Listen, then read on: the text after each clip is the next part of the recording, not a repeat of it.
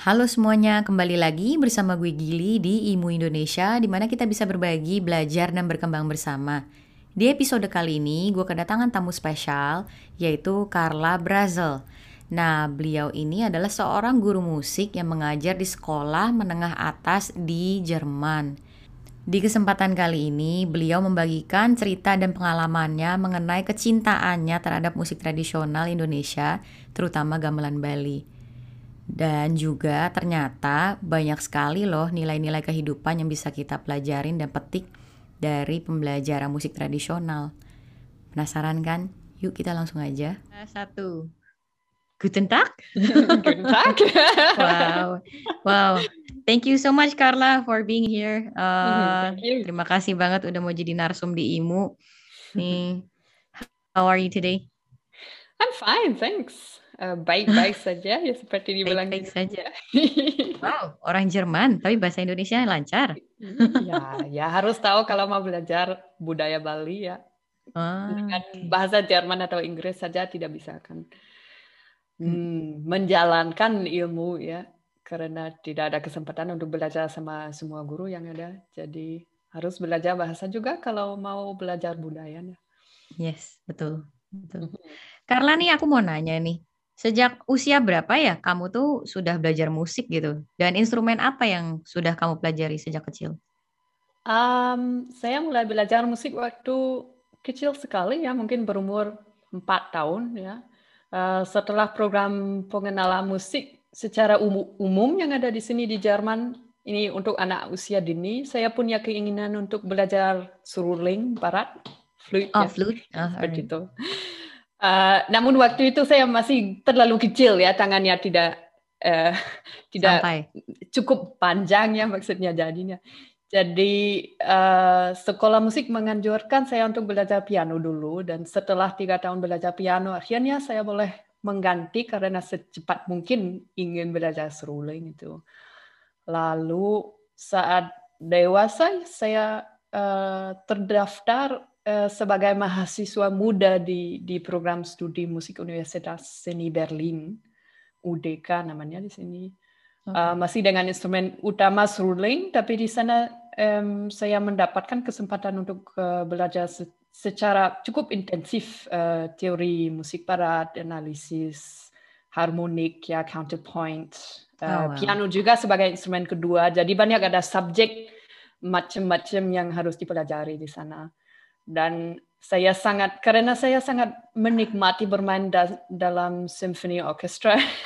Akhirnya uh, saat saya lulus sekolah SMA, saya ingin belajar uh, seruling seperti seruling sebagai instrumen utama untuk menjadi pemain seruling profesional di orkestra ya itu itu yang rencana awalnya rencana saya memang seperti itu. Oke, okay. berarti ini Carla nih juga uh, studi S1 dan S2-nya di bidang musik.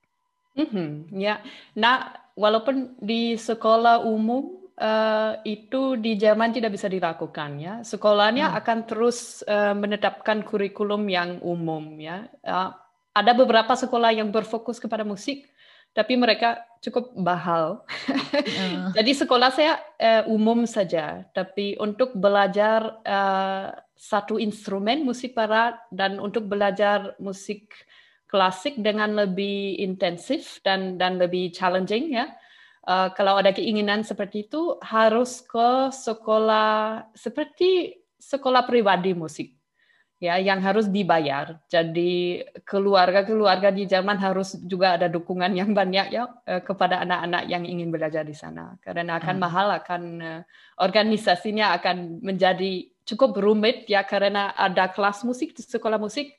Waktu yang sama mungkin ada kelas di sekolah umum. Ya, hmm. gimana caranya? Harus memilih ya, harus dengan cukup diplomatis ya, mencari cara untuk bisa belajar di keduanya. Hmm, I see, I see. Oke, oke. Ini kan seperti yang kita tahu nih kalau di Jerman itu kan tempatnya lahirnya musik klasik barat di mana Beethoven lahir, Bach dan Haydn and so on.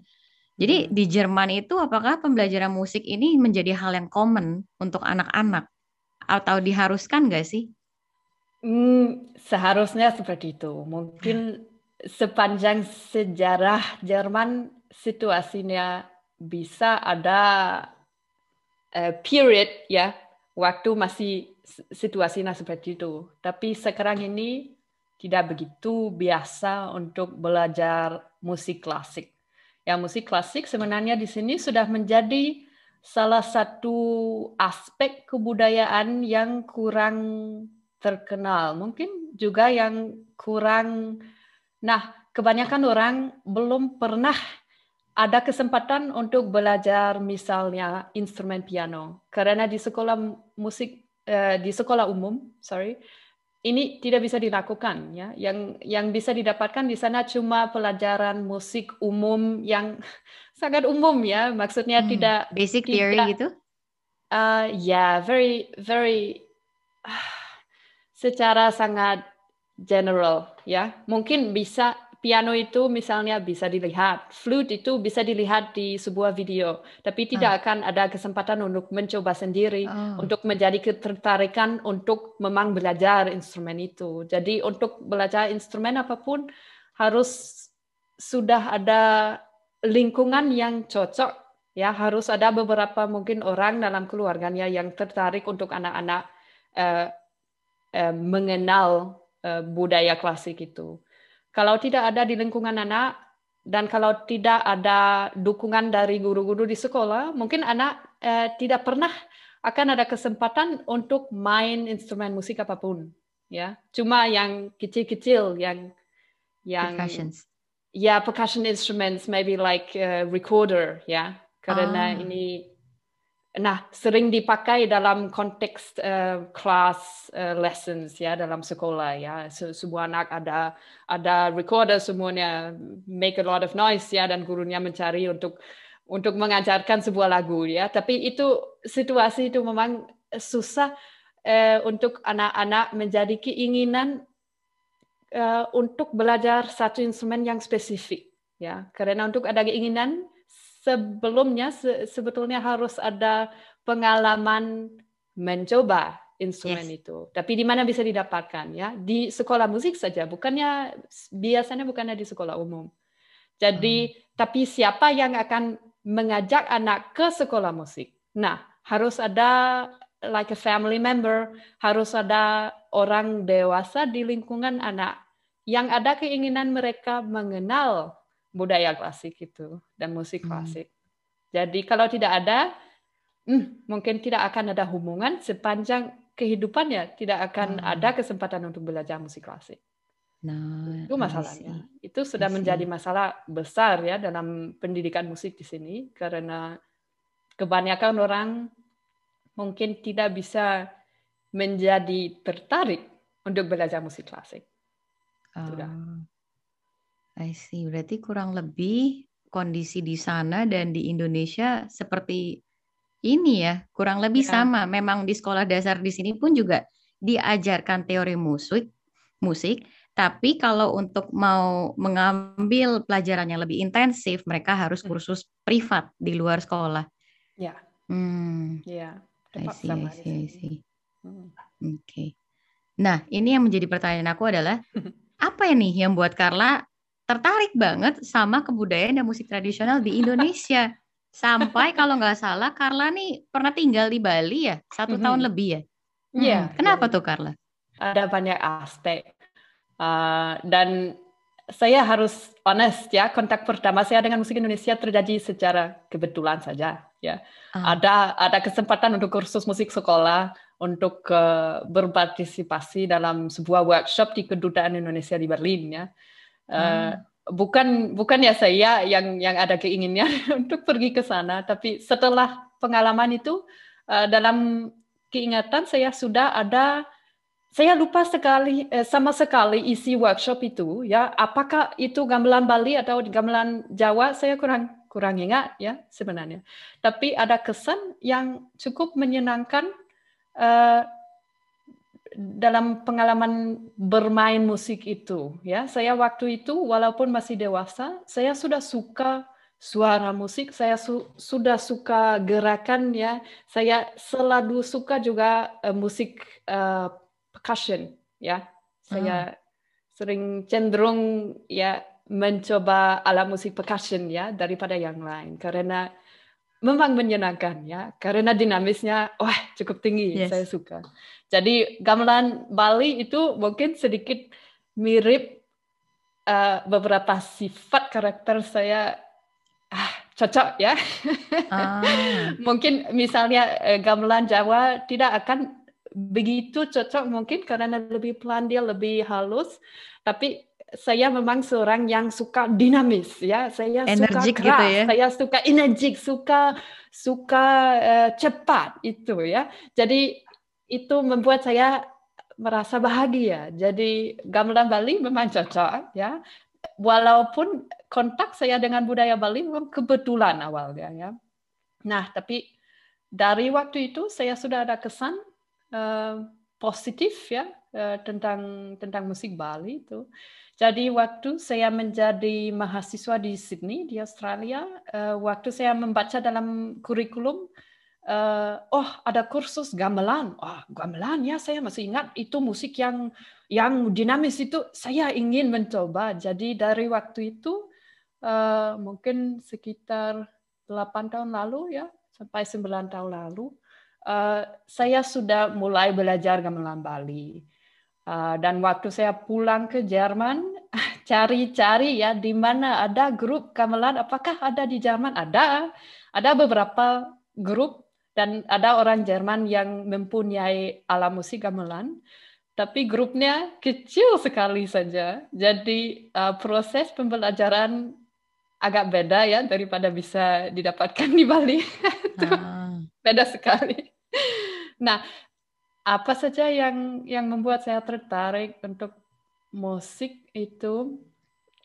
Nah, sebaiknya uh, saya uh, fokus pada musik gamelan Bali karena saya saya mencari yang beda mungkin ya. Saya sudah uh, selama-lama sekali uh, belajar musik klasik barat uh, dengan instrumen utama piano sama seruling. Saya sudah main dalam symphony orchestra.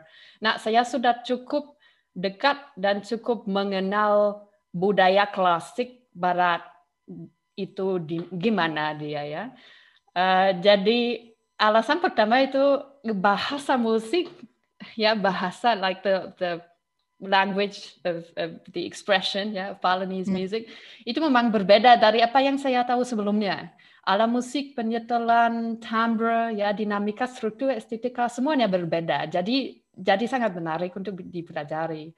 Dan proses belajar itu memberikan saya sebuah perspektif yang yang baru terhadap musik dan kebudayaan saya sendiri. Ya, saya bisa ah. lebih mengerti apa yang karakteristik untuk budaya saya karena saya sudah sempat belajar budaya yang lain. Ya, kedua situasi sosial dan suasana waktu latihan dan hmm. bermain gamelan itu memang beda daripada di sini.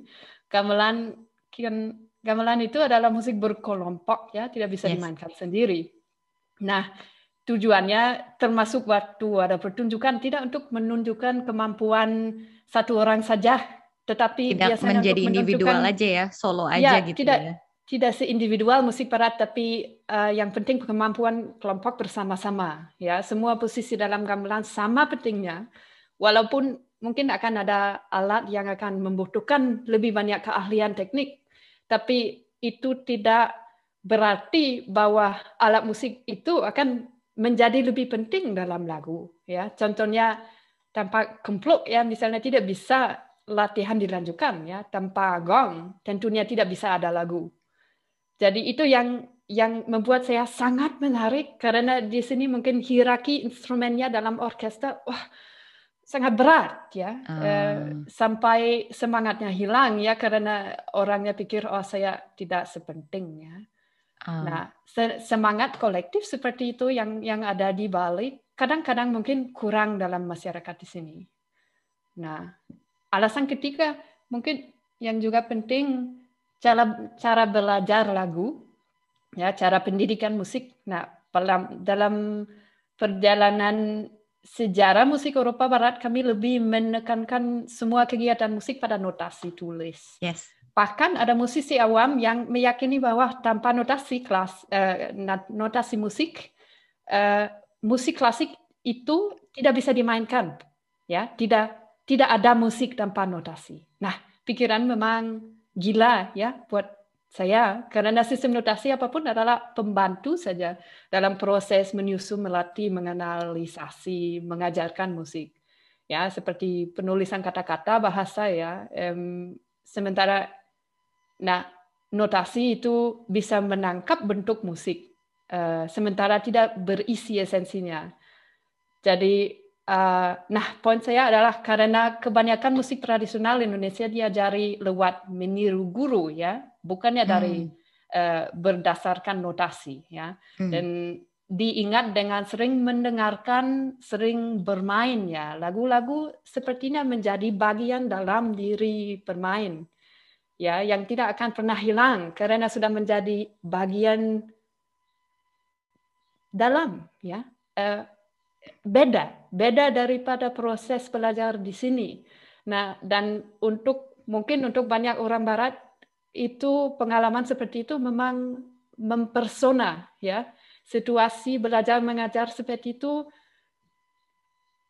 beda sekali daripada yang yang biasa apa yang sudah sini. pernah dilakuin ya dan sangat berpotensi juga uh, dalam bidang pendidikan musik di barat ya Eh, terutama karena sekarang tidak ada keban, tidak ada sebanyak orang yang sudah dapat kesempatan untuk belajar misalnya notasi. Tapi tanpa notasi, nah susah untuk bisa main musik klasik itu. Jadi kalau mereka belum mengenal notasi, ya apa yang bisa di, dilakukan? Ya kalau gamelan bisa dilakukan dan kami di sini sudah sudah sering eh, mengajar beberapa workshop gamelan di sekolah-sekolah. Ya juga untuk mahasiswa musik pengalaman itu memang penting dan memang bermanfaat karena mereka mendapatkan perspektif kepada proses belajar mengajar dan kepada musik ya hmm. Eh, musik secara umum yang beda dari dari apa yang yang mereka sudah tahu. Nah, hmm. isi, isi. Jadi ini kesan pertama Carla pas tahu loh, pas belajar gamelan ini tan tanpa harus bisa baca notasi, itu amazed atau gimana nih? Sempat bingung nggak? Kan maksudnya kita yang sudah terlatih secara klasikal dari kecil gitu harus baca do re mi ketika disuruh main tanpa tahu yang mana yang do yang mana yang re agak bingung nggak? Nah sebenarnya dalam proses belajar musik barat uh, imitate itu dan dan uh, ketidakadanya notasi juga um, juga ada guru yang yang melakukan uh, uh, pelajaran seperti itu. Juga penting aspek itu ya. Uh, tapi kami di sini uh, mungkin belum cukup banyak ada pengalaman mengajar musik klasik secara cara Bali ya. I'm just gonna say this ya. Cara Bali bukan ya cuma Bali yang yang melakukannya, tapi cara imitate itu uh, memang menjadi uh, satu tantangan ya yang harus dihadapi di sini dalam dalam proses meningkatkan uh, proses belajar musik klasik ya karena hmm. mungkin zaman dulu proses belajar musik klasik itu memang seperti tadi kamu bilang ya uh, mungkin berdasarkan semuanya kegiatan berdasarkan notasi tapi sekarang ini guru musik sebenarnya mereka sudah menjadi sadar bahwa harus ada beberapa cara yang lain untuk mencari cara apa yang cocok untuk grup itu, cara apa yang cocok untuk anak itu. Yes. Ya misalnya kalau ada kalau ada satu grup dewasa ya seperti kami sekarang ada grup uh, gamelan yang yang baru dibangunkan di di Swiss di di Basel dan kebanyakan kebanyakan dewasa yang ada uh, belum pernah uh, belajar musik apa pun. Jadi hmm. mereka tidak bisa membaca notasi, mereka tidak ada uh, kemampuan teknik apa saja, mereka tidak mengerti struktur musik, hmm. bahkan struktur musik klasik ya, dan, dan gamelan belum pernah mendengarkan mereka. Jadi uh, untuk grup seperti itu sangat sangat bagus kalau gurunya sudah ada kemampuan untuk mengajar secara Bali, untuk mengajar secara aktif, secara eh, imitasi uh, ya jadinya. Ya, karena akan akan cepat sekali grup itu bisa mendapatkan pengalaman musik. Ya, itu yang memang penting pengalaman bermain musik, bukannya membaca, bukannya analisasi itu pembantu saja. Ya, penting mungkin cuma untuk orang-orang yang yang sudah ada pengalaman cukup lama dalam proses bermain musik ya. Tapi untuk yang baru mulai tidak penting ya. Yang penting ada hmm. perasaan, hmm. ada kesempatan untuk mencoba ya, ada kegiatan aktif ya. Hmm. Jadi kalau gurunya sudah sudah mengerti ada beberapa cara mengajar yang beda-beda, uh, dia bisa memilih apa yang cocok untuk grup yang ada.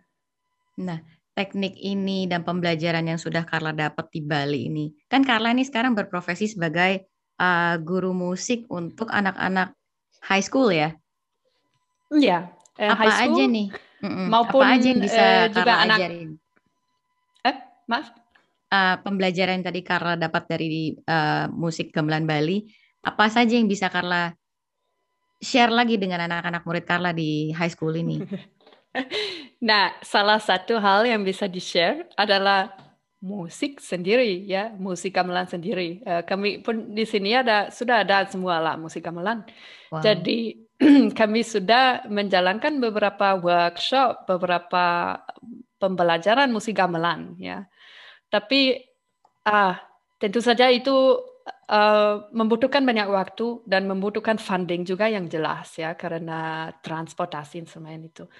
Jadi uh, saya juga mencoba untuk uh, mengadaptasi beberapa konsep dari struktur musik gamelan dan maupun dari dari cara belajar uh, Bali.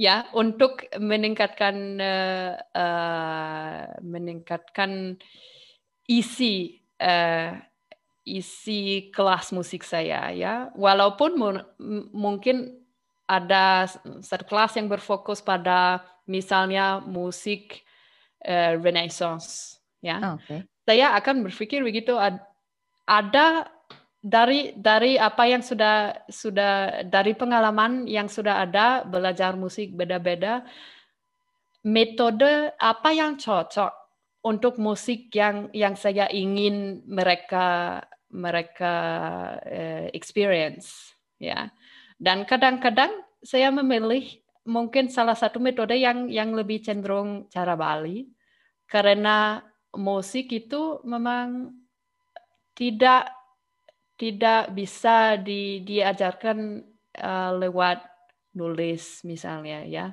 Saya ingin misalnya saya ingin anak-anak ada kesempatan untuk merasa wah gimana dinamis musik itu. Ya, misalnya ada maybe it's better with a with a concrete example. For example, ada musik. Uh, it's called Gregorian chant. Yeah, this is from the Middle Ages. Ya, yeah? mungkin kamu sudah pernah dengar. Nah, musik itu walaupun ada cara menulis, cara menulis itu berbeda dari cara menulis yang sekarang ya, uh, yang kontemporer. Jadi uh, walaupun kelasnya mungkin sudah mengenal notasi para mereka tidak akan bisa membaca. Juga hmm. musik itu jarang didengarkan dan sangat beda, sangat beda daripada musik yang yang lebih kontemporer. Jadi saya ingin kalau kalau temanya memang itu, saya ingin anak-anak uh, um, ada kesempatan untuk merasa apa yang karakteristik dan apa yang mempersona dalam jenis musik itu. Jadi mungkin saya akan mencoba untuk uh, dengan beberapa gerakan, misalnya kalau melodi ya dia mau ke atas, dia mau turun ya da da da da seperti itu ya. Saya akan saya akan mencoba uh, use like gerakan untuk seperti to, to like to create the melody. Mm. Ya. Uh, mereka akan menjadi sangat tertarik karena itu seperti sebuah eksperimen ya. Mereka tidak akan tahu apa yang saya akan akan melakukan. Jadi ketertarikan lebih tinggi. Dan juga mereka bisa menyanyi uh, tanpa sadar bahwa sudah menyanyi musik yang baru ya karena mereka berfokus kepada oh apa ya mengikuti ya. gerakannya jadi pikirannya di di hal yang beda setelah uh, sudah um, ada kesempatan seperti itu mereka akan baru mereka akan menyadari bahwa oh nah memang memang beda musik itu ya. Ya ada ada yang di satu note selama lama sekali. Nah, ya kenapa begitu? Ya mereka akan ada pertanyaan. Dan itu susah uh, susah it's difficult to arrive at this point if you only listen to music ya karena anak-anak yes. tidak akan tertarik uh, dan fokusnya akan hilang karena yes. mereka tidak menjadi bagian dalam proses ya Ya, Nah, kalau dengan dengan cara Bali yang yang saya pernah lakukan, saya masih ingat eh, ada prinsip kotekan misalnya, ya, mm. yang sangat menarik untuk orang Barat karena di sini walaupun ada prinsip yang bisa dibandingkan, tapi kotekan itu tidak tidak ada. Jadi kalau ada misalnya ada dua xylophones ya, yang mm. alat eh, kayu itu yang bisa dimainkan dengan panggul, ada dua anak ada, kalau ada satu anak yang yang yang mungkin mereka sudah tahu melodinya gimana, tapi langsung saya bilang, nah sekarang kamu menjadi partner uh, anak yang lain karena kalian akan membagikan melodinya, ya uh, akan mencari uh, gimana bisa uh, main cuma satu bagian melodi dengan anak yang lain, tapi uh, tujuannya untuk menjadi satu, tujuannya untuk tidak bisa didengarkan bahwa ada dua pemain. Dan apa saja yang manfaat dalam cara seperti itu, nah manfaat memang itu bisa dimainkan dengan jauh lebih cepat, ya. Bukannya hmm. untuk melodi pelan tidak akan dibutuhkan, tapi untuk melodi yang mau kan kalau sendiri akan jadi susah sekali. Tapi kalau sama anak yang lain, ya mereka sudah mengerti, oh ya ini akan menjadi jauh lebih gampang. Tapi untuk konsentrasinya, wah ada tantangan yang harus dihadapi karena eh, mereka akan harus sangat berfokus supaya mereka dalam timing yang sama-sama sekali selalu ya. Jadi eh, sangat menarik karena pengalaman itu dari musik barat tidak bisa didapatkan. Hmm. I see, I see. Tapi menurut menurut Carla nih, uh, gamelan Bali ini kurang lebih pembelajarannya mirip nggak dengan metodenya Orff? Hmm, ya, ya mirip. Tapi metode Orff yang yang pertama budaya Bali. Orff dia dia kan dia dia mencari ide yang lain untuk untuk mengajar musik dan dia mengambil beberapa ide dari budaya Bali ya Orff itu it was much later, right? Jadi musik Bali itu sepertinya menjadi inspirasi kan untuk orang Orff itu. Kalau saya metode Orff itu ya ada banyak yang yang mirip metode belajar mengajar Bali, tetapi konteksnya beda ya. Uh, kalau metode Orff itu dipakai di sini untuk menjalankan kemampuan hmm, perkusif ya percussion yang cukup cukup tinggi di antara anak-anak tanpa banyak bicara ya hmm.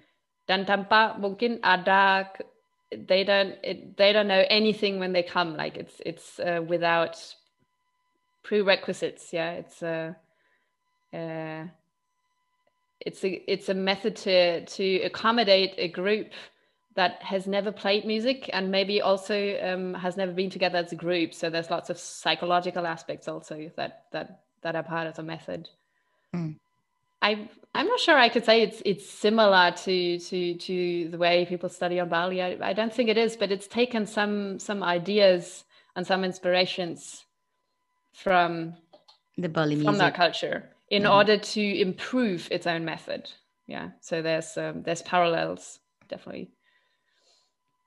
Oke, okay, oke. Okay. Nih menurut Carla nih, apa nih yang menjadi esensi dalam mempelajari musik? mempelajari musik apa? Hmm. musik tradisional Indonesia atau musik barat? Music in general, benefitnya apa? Main music tuh tujuannya apa sih sebenarnya gitu? Yang menjadi esensinya. nah, tujuan yang pertama dalam pendapat saya adalah menjadi senang, bahagia. Tuh. Kan orangnya menurut saya mm, menciptakan musik untuk untuk keada keadaan cara untuk berekspresi semua perasaan yang ada untuk seperti proses kehidupan ini lewat yes. Kegiatan kreatif. Jadi, nah, this is like kind of um, uh, philosophical, isn't it? Tapi musik adalah seperti sarana untuk mengungkapkan perasaan dalam proses uh, proses hidup. Ya, berarti kegiatan musik dan seni sepertinya membantu orang untuk uh, untuk menikmati dengan lebih intensif pengalaman yang positif dan untuk mengubah tantangan atau hal yang susah menjadi tambahan kekuasaan dan kebijaksanaan. Ya. Kalau esensi untuk saya esensi dalam dalam proses belajar musik tradisional mungkin terutama tradisional musik musik budaya yang lain ya yang baru. Mm -hmm. Nah, kamu juga akan lebih mengerti seluruh budaya yang ada di tempat itu lewat belajar musik ya. tempat itu ya lewat belajar struktur estetika dan peran musik dalam kehidupan masyarakat setempat kamu mulai mengerti cara hidup orang di sana dan perspektif mereka terhadap kehidupan ini. Nah, untuk saya misalnya pengalaman di Bali itu memang memperkaya kehidupan sehari-hari saya sendiri dan dalam beberapa hal juga meningkatkan karakter saya ya bahkan nice. saya walaupun sekarang ini mungkin waktu sudah pulang ke Jerman saya saya mulai lupa ya menjadi juga kesulitan untuk menjaga manfaat itu hmm. tapi saya sudah merasa ada ada dampak uh, proses positif, belajar musik ya? balik yang cukup positif dalam kehidupan sehari-hari ya dan nice. dalam tingkah laku saya saya sudah menjadi lebih misalnya lebih sa sabar, lebih sopan, lebih uh, accepting uh, hmm. dan juga lebih santai kalau ada masalah, kalau ada kesalahan, kalau ada tantangan ya dalam proses belajar musik. Karena saya sudah belajar secara Bali, uh, saya lebih ada uh, kemampuan psikologi ya untuk menghadapi tantangan yang ada. nice. Go Music Indonesia. ya, ya, memang khusus. Bukannya cuma musik Indonesia sebenarnya, tapi musik Indonesia uh, saya salah satu yang yang yang sudah saya ada kesempatan untuk untuk belajar dan juga musik Indonesia itu kan Indonesia punya keraneka ragam budaya yes. musik seni yang luar biasa. Kalau dibandingkan dengan negara lain hmm, luar biasa itu. Mungkin salah ada beberapa negara yang sudah punya hmm, peragaman yang yang mungkin mirip Indonesia. Tapi di Indonesia just to think ada pulau sekecil Bali ya kecil sekali kalau dibandingkan dengan dengan dengan tempat lain kan sampai tidak bisa dilihat di di barat.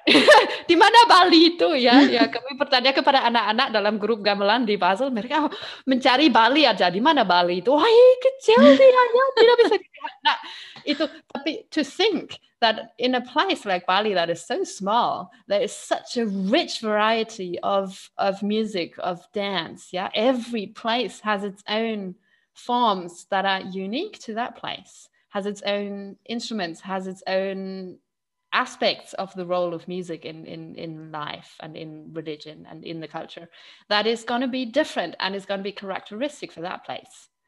That's just amazing. Yeah.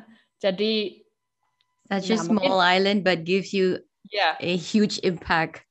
yeah, dan ini memang memang benar kan untuk seluruh Indonesia ya di yep. setiap pulau ada ada keanekaragaman budaya yang yang ah, membuat saya sampai bikin saya malu karena saya pikir aduh walaupun saya mungkin saya ingin belajar budaya Bali dan budaya Jawa dan budaya Indonesia sepanjang kehidupan saya. Walaupun saya lakukan itu, saya tidak akan pernah mengerti dan mengenal semua aspek kebudayaan yang ada. Karena memang rumit dan luas ya. sekali. Untuk satu orang tidak bisa mendapatkan pengertian yang termasuk semuanya. Ya, yes. terutama orang barat. Tidak bisa. Itu yang memang memalukan ya. Dan it, it, it makes you like it, it's um, it's humbling in a way yeah um. to think that a place can have so much variety um, and, and so much richness of, of culture of music of dance that it's not possible for one person to to to get to the bottom of it all yeah in a lifetime. It's, yeah, it's crazy isn't it? Wow Carla ini kamu ada wejangan nggak untuk teman-teman IMU di sini kalau mereka juga ingin mempelajari alat musik tradisional, apa sih yang kira-kira harus disiapin? Maksudnya untuk orang Indonesia yang ada? Ya. Hmm. Nah, mungkin masukan saya untuk teman yang ingin belajar musik apa saja adalah ini. Jangan terlalu banyak berpikir, tapi mulai saja ya. Sering orang yang ragu belajar musik atau seni lainnya karena mereka khawatir bahwa mereka tidak berbakat. Ya, menurut saya bakat itu bukan hal yang terpenting. Yang penting um, sudah ada perasaan, sudah ada keinginan untuk belajar. Itu yang penting. Saya kira manusia menciptakan seni bukan untuk adanya musisi um, musisi profesional atau musisi lancar, ya. Tetapi karena ada keinginan untuk mengekspresikan dirinya sendiri secara kreatif. Dan dari segi itu semua orang berhak untuk berkeseniman, terlepas dari kemampuan masing-masing, ya. Kalau kamu mau bermain, mulai saja.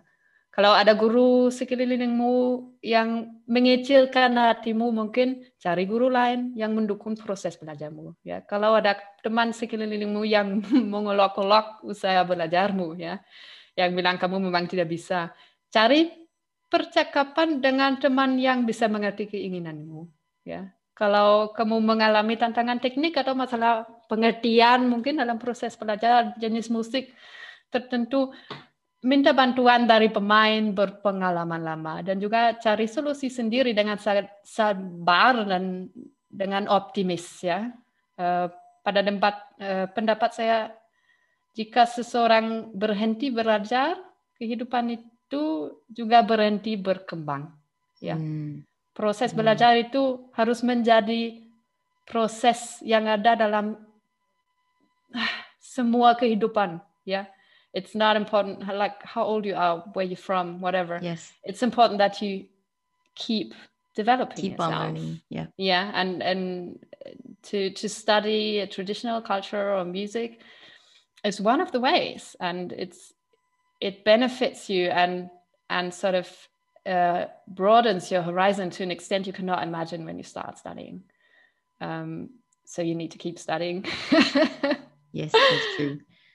Wow Dan juga wonderful. mungkin, nah untuk kami di sini di Jerman susah sekali mempunyai uh, mencari kesempatan untuk belajar budaya Indonesia, ya karena tidak ada orang Indonesia yang mengajar, hmm. tidak ada orang musisi misalnya di Jerman yang yang berasal dari Bali, dan juga tidak ada cukup banyak orang yang tertarik untuk ah bermain musik gamelan misalnya ya untuk hmm. gamelan kami akan memerlukan banyak orang kalau hmm. cuma ada enam seperti di Freiburg di kota saya tidak bisa melakukan ya kalau mau hmm. ada pertunjukan harus ada grup-grup dari kota lain yang bergabung jadi hmm. tantangan juga financial ya dan juga susah untuk mencari waktu yang yang pasti untuk semuanya bisa datang jadi susah susah banget mencari kesempatan untuk terus belajar di sini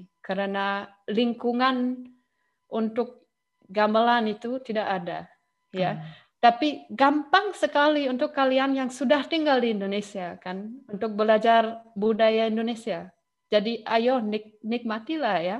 Pada pendapat yes. saya kami sebagai generasi muda juga bertujuan untuk melestarikan kekayaan budaya dan seni kami sendiri yang ada ya. Sementara generasi lebih tua mungkin bertanggung jawab untuk untuk meneruskan kemampuan dan pengetahuan seni mereka ya agar hmm. ilmunya tidak akan hilang yes dalam perjalanan waktu ya jadi oh.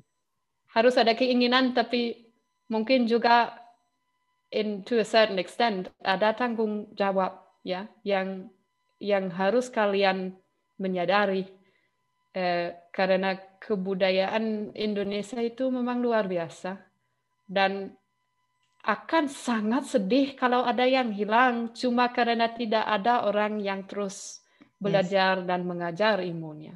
Ya. Oke, oke. Wow, mm-hmm. itu wejangan yang luar biasa ya untuk teman-teman di sini ya. Carla, kita udah di penghujung acara. Satu pertanyaan yang terakhir untuk Carla. Apa nih yang menjadi impian Carla ke depannya di bidang musik? oh, nah sebenarnya saya ingin bermain dan bermain dan bermain saja. Uh, sebanyak jenis musik berbeda yang bisa ya. Uh, jadi saya sangat sangat uh, berharap bahwa saya akan ada kesempatan untuk belajar beberapa budaya lain, beberapa musik tempat lain ada keinginan misalnya untuk belajar musik Arab, tapi oh, wow. uh, seperti frame drum dan uh, ada jenis nyanyian yang sangat sangat menarik untuk saya. Jadi saya berdoa akan ada kesempatan untuk jalan ke sana untuk belajar budaya di tempat di mana, nah tempat asli. hmm. Kalau dalam bidang musik klasik uh, dan juga uh, bidang um, profesional saya, uh, yaitu mengajar musik. Saya harap saya akan bisa menjalankan eh, pendidikan musik dan keinginan untuk bermain musik klasik untuk sebanyak anak yang sebanyak anak mungkin ya. Saya harap uh, saya akan bisa membantu banyak orang di sini untuk untuk melestarikan musik klasik itu dan un, untuk menjadi bukannya musisi profesional tapi untuk menjadi musisi ya untuk mm, untuk apply atau untuk use music uh, sebagai salah satu um, salah satu cara um, mencari like one of the ways to find truth ya yeah. nice. Kalau dalam bidang musik Bali itu juga ada impian ya. Saya saya ingin kembali lagi ke Bali oh ya saya akan kembali ke Bali itu yang sudah sudah pasti ya waktu coronanya selesai ya. Kapan ya? yes. Tapi, nah asungkara ya seperti dibilang di Bali, saya bisa kembali ke Bali dan ke Indonesia juga uh, sesering mungkin. Uh, tapi yang saya memang ingin mungkin bukannya cuma belajar budaya Bali, tapi juga uh, saya sangat ingin saya akan ada kesempatan untuk belajar budaya Indonesia lain ya nice. yang ada akan menjadi lebih susah karena misalnya tidak ada beasiswa untuk pro, atau pro, tidak ada bahkan tidak ada program studi untuk orang asing untuk belajar misalnya musik Minang untuk hmm, jalan-jalan ke Kalimantan untuk mengenal budaya di Bali tidak tidak ada kesempatan ya. Dan saya sendiri tidak akan bisa mampu kalau tidak ada program yang membantu saya dalam prosesnya. Jadi saya berdoa bahwa akan ada kesempatan untuk belajar hmm, beberapa aspek hmm, musik dan juga tarian Indonesia di tempat lain. Ya, misalnya hmm. saya ada teman di Sumatera yang sudah um, she invited me ya untuk uh, datang ke Sumatera untuk belajar tari Minang sama dia karena dia memang orang penari. Tapi hmm. sampai sekarang saya tidak ada kesempatan untuk ke sana karena nah mahal dan harus ada waktu cukup cukup lama ya karena proses belajar itu membutuhkan waktu yang banyak. Yes. Tuh. Jadi semoga akan ada Nah, mungkin untuk untuk musik Bali salah satu impian yang yang paling besar adalah menjadi pemain kendang yang yang lancar. Um. Saya sangat ingin saya akan bisa menjadi pemain kendang yang cukup lancar untuk memimpin grup. Di hmm. sini tidak ada kesempatan untuk latihan karena tidak ada grup uh, cukup besar. Dan kalau ada grup, mungkin kami di sini punya dua atau tiga pemain kenang yang sudah lancar. Jadi hmm. kalau ada pertunjukan, pasti mereka yang akan main. Dan mereka biasanya tidak, mungkin tidak berani untuk mengajar kendang. Karena mereka pikir, oh saya bukan orang Bali. itu. Dan mereka hmm. juga tinggal di tempat yang jauh sekali dari kota saya. Jadi menjadi susah banget untuk belajar kendang di sini hmm. dan kalau saya ke Bali kan saya tidak akan ada kesempatan untuk main kendang waktu ada latihan grup ya bukan ya saya yang main hmm. kendang ya saya main gang saja itu jadi saya saya sangat sangat berharap bahwa saya akan ada kesempatan belajar yang cukup cukup lama dan cukup intensif untuk bisa hmm. menjalan, menjalankan kemampuan teknik maupun pengertian musik yang cukup yang yang lumayan untuk bisa memimpin dari kendang hmm. itu yang salah satu hal yang memang rumit hmm. tapi saya sudah jatuh cinta dengan instrumen itu jadi hmm. semoga saya akan bisa terus belajar ya, ya. Hmm, pasti pasti pasti Oke, Carla, thank you banget untuk waktunya, uh-huh. untuk sharingannya. Um, ini misalkan kalau teman-teman imu di sini akan nanya sama aku gitu, Gil, kalau mau ngobrol-ngobrol nih sama si Kak Carla nih, bisa hubungin Kak Carla lewat mana nih? Nah, boleh saja. lewat mana tuh?